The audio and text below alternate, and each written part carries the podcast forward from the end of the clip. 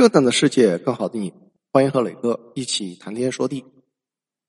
慈善基金会的真正作用，其实并不是避税，而是扩权。其中最早玩的那是洛克菲勒，他是最早一批将基金会玩明白的家伙。在十九世纪末，当时的美国社会矛盾严重激化，一方是以洛克菲勒、卡内基和约翰摩根为首的商业托拉斯，垄断了美国的石油、钢铁。和金融市场，甚至于操纵政坛，亲手将麦金莱送上总统宝座，进一步扩大维护大财团的利益。另一边就是那些每个月挣一百美元薪酬、被苛刻对待的工人弱势群体，他们活在高危环境下，愤愤不平，发起了一次又一次罢工示威游行。一九零一年，麦金莱总统遇刺，刺客是一名无政府主义者。他解释自己行刺的动机，因为他认为麦金莱是劳动人民的敌人。不为的是副总统西奥多·罗斯福，这位国会山上的四巨头之一，开始了轰轰烈烈的反财团行动。他首先将北方证券公司告上法庭，亲手将其解散，然后肢解了各个行业的托拉斯，包括牛肉、威士忌、烟草、制糖、电报、钢铁。纺织等等，人送外号“托拉斯爆破手”，而洛克菲勒家族旗下的标准石油公司也不例外。他在一八九零年垄断了全国百分之九十五的炼油能力、百分之九十的输油能力和百分之二十五的原油产量。标准石油公司正是反垄断的最好例子。他唯一的下场就是被肢解。一九一零年，美国多数州开始征收累进收入所得税。洛克菲勒财团成为了重点征收对象，在风雨飘摇中，人人喊打。老洛克菲勒做出了一项重大决定，那就是成立一个为全人类谋福利的慈善基金会，并将整个家族的财富装进去。这一笔棋不得不说下得非常精妙。首先，洛克菲勒家族不必再交累进所得税和遗产税，顺便平息了民愤。第二，这笔钱捐出去，名义上归属大众，但是。他并不是捐给国家，不是捐给需要帮助的具体的个人，钱依然掌控在洛克菲勒家族。第三，基金会的权力相当大，投资不受任何限制，执照没有时限，可以在全球布局。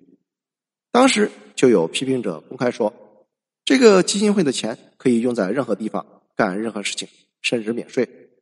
而对洛克菲勒家族这个层面来说，通过基金会避税。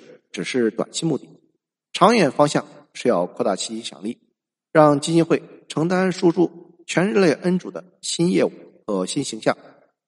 在捐款对象上，洛克菲勒基金会向哈佛、霍普金斯等名牌大学捐赠公共卫生学院，并要求传授生了病就要吃药、对症下药的药品治疗理论，让背后的大型制药公司获得巨额利润。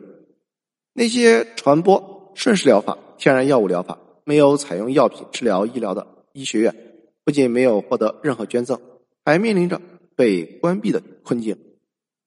一九一零年，由洛克菲勒和卡耐基策划的弗莱克斯纳报告，尖锐的批评了当时美国医学教育的乱象，促成了美国医学教育走向了标准化。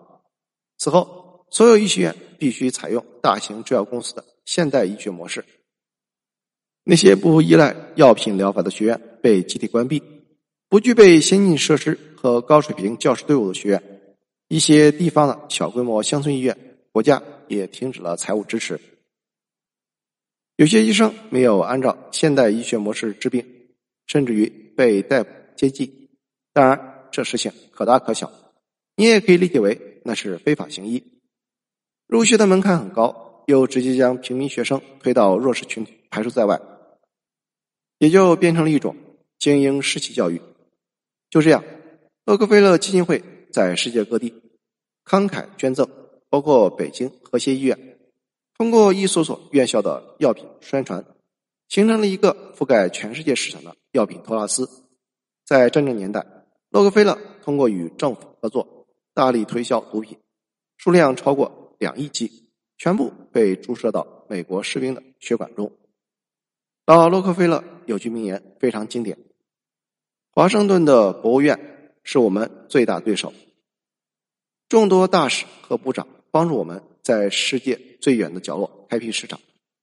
到了今天，美国排名前一百的慈善机构里，已经完全渗透到各个领域，并参与公共政策的制定，在其中占据了主导权。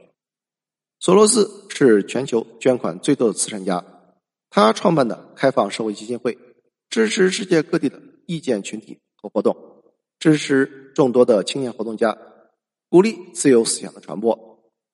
克林顿基金会则是克林顿夫妻最重要的敛财工具，相当于地头蛇。但是，凡是想在美国本土做生意，想要在政府层面打通关系，都要给这家基金会拜码头。捐赠足够多的资金，甚至于在海地灾后的重建工作上，克林顿基金会成为了最大的拦路虎，吃拿卡要。但凡想在美国本土做生意，想要在政府层面打通关系，都要给这家基金会拜码头，捐赠足够的资金，甚至在海地灾后的重建工作上，克林顿基金会却成为了最大的拦路虎，吃拿卡要，对重建承包商来说苦不堪言。